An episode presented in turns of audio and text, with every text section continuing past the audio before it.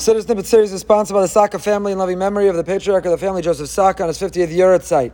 We've been uh, making our way through the second paragraph of Shema, and there's a fundamental question which we've not yet addressed. V'haya im Shamoa Tishmu. The theme, the essence of this second paragraph is the notion of reward and punishment. If we are obedient, if we listen, if we execute, if we practice, if we meet Hashem's expectations of us, then it's going to rain, and we're going to eat, we're going to bring in a livelihood, our animals are going to be satisfied and satiated, and the paragraph goes on and on. But the fundamental question that we have yet to address, we'll begin to look at tonight is what happened to the fact that we don't receive reward in this world? It's true on the one hand that one of the Rambam's Yud Gimel Ikari Amuna, one of the Rambam's 13 principles of faith, some recited every day after davening, these are the 13 guiding principles we use. For example, in conversion, we ask conversion candidates, do you believe and subscribe to all, teen, all 13? And one of the questions we ask in advance, and even when the candidate is in the mikvah, right before they're about to immerse and emerge a full fledged Jew, we say, Do you believe in schar va'onesh? Do you believe in reward and punishment? We're living in very peculiar times that are trying to erase any notion of accountability or consequences. Just be happy, do what makes you feel good, as long as it doesn't harm anyone. And we have excuses and we explain, we rationalize, we justify, we defend, we blame others. But that's not the Torah way. Torah believes one of the Rambam's principles is schar va'onesh. There's reward and punishment. We are accountable and there are consequences. So on the one hand, we believe in schar. On the other, the Gemara Kiddushin of Lamed Tes amud beis tells us that schar mitzvah Bahai al malaka. The reward for doing mitzvahs you don't reap in this world. And that's somewhat comforting because we look around and empirically we see there are some of the most scrupulous, most virtuous, most righteous people. They are performing and fulfilling mitzvahs in the most sincere and highest levels. And they seem to live a life that is absent and bereft of any blessings. So the Talmud tells us, Chazal says, Char mitzvah, Bahai al maleka. Don't think that you'll see a corollary. Don't think that you'll be able to draw a connection between doing mitzvahs and everything working out. There are bad people who good things happen to, and there are phenomenally great people that bad things happen to.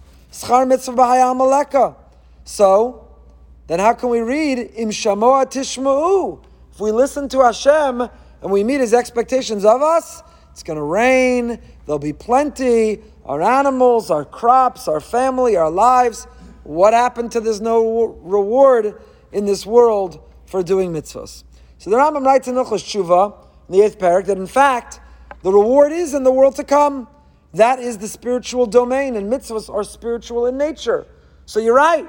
The reward for performing spiritual mitzvahs is in a world that is kulo spiritual, kulo ruchni, namely in the world to come.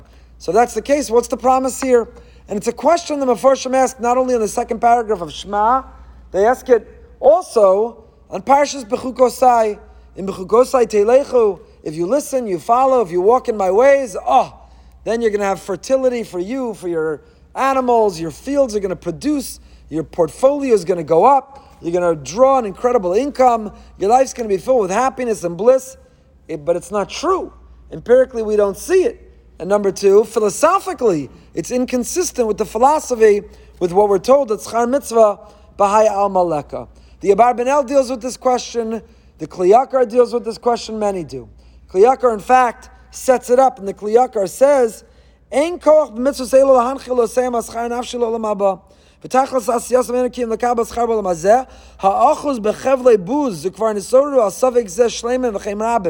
People who think that really there is no world to come, there is no reward. It's all the here and now. And that's why the Torah, and that's why the second paragraph of Shema list and enumerate all these blessings, because this is where it's at.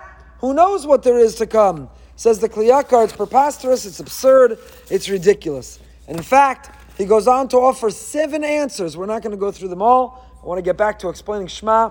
It's siddur snippets after all, not uh, hashkafa and philosophy.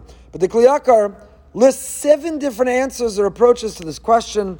And the first one he does is the Rambam. And the Rambam's approach is the following. Says the Rambam, You're right. whether it's in Shema or Parshas Bechukosai, when it tells us You'll be healthy, you'll be happy, you'll have livelihood, you'll have income. That's not really the reward for making the right decisions and for living a righteous life.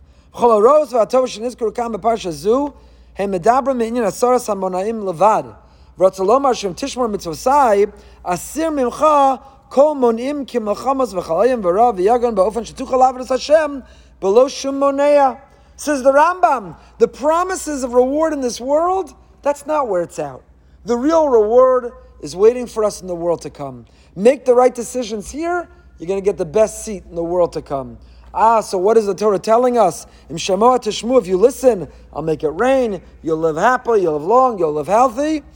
What the Torah is telling us is if you make the right decision, says Hashem, I'm going to help you live a life that you're trying to craft for yourself.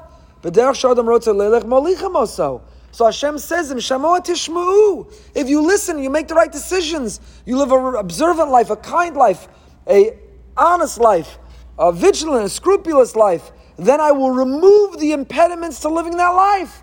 And what are the impediments? If you have nothing to eat, if you're pretty hungry and you have no food and you don't know how you're going to pay your next bill, you don't know how you can keep the roof over your head, it's kind of hard to concentrate on learning and davening and chesed and tzedaka. So Hashem says, I will eliminate, I will remove the impediments, and that's the reward in this world. So it's not really the reward. The reward is waiting, and it will be reaped in the world to come. What's the Torah's promise in the here and now? That's not the reward. Hashem says, Show me your best effort. Show me that you want to live this life that I've given you, the blueprint, the formula for how to be your best self, and I will eliminate the obstacles that prevent you from that life illness and poverty and war and starvation, and you'll be able to really dedicate yourself. So, according to the Rambam, it's not a contradiction. The second paragraph of Shema, Bechukosai, with the notion that there is no reward in this world. The real reward is waiting for us in the world to come. Whatever we're benefiting now is not a reward, it's simply removing and eliminating the impediments so we can serve Him even further. Ibn Ezra has a different answer, which please God will continue with tomorrow night.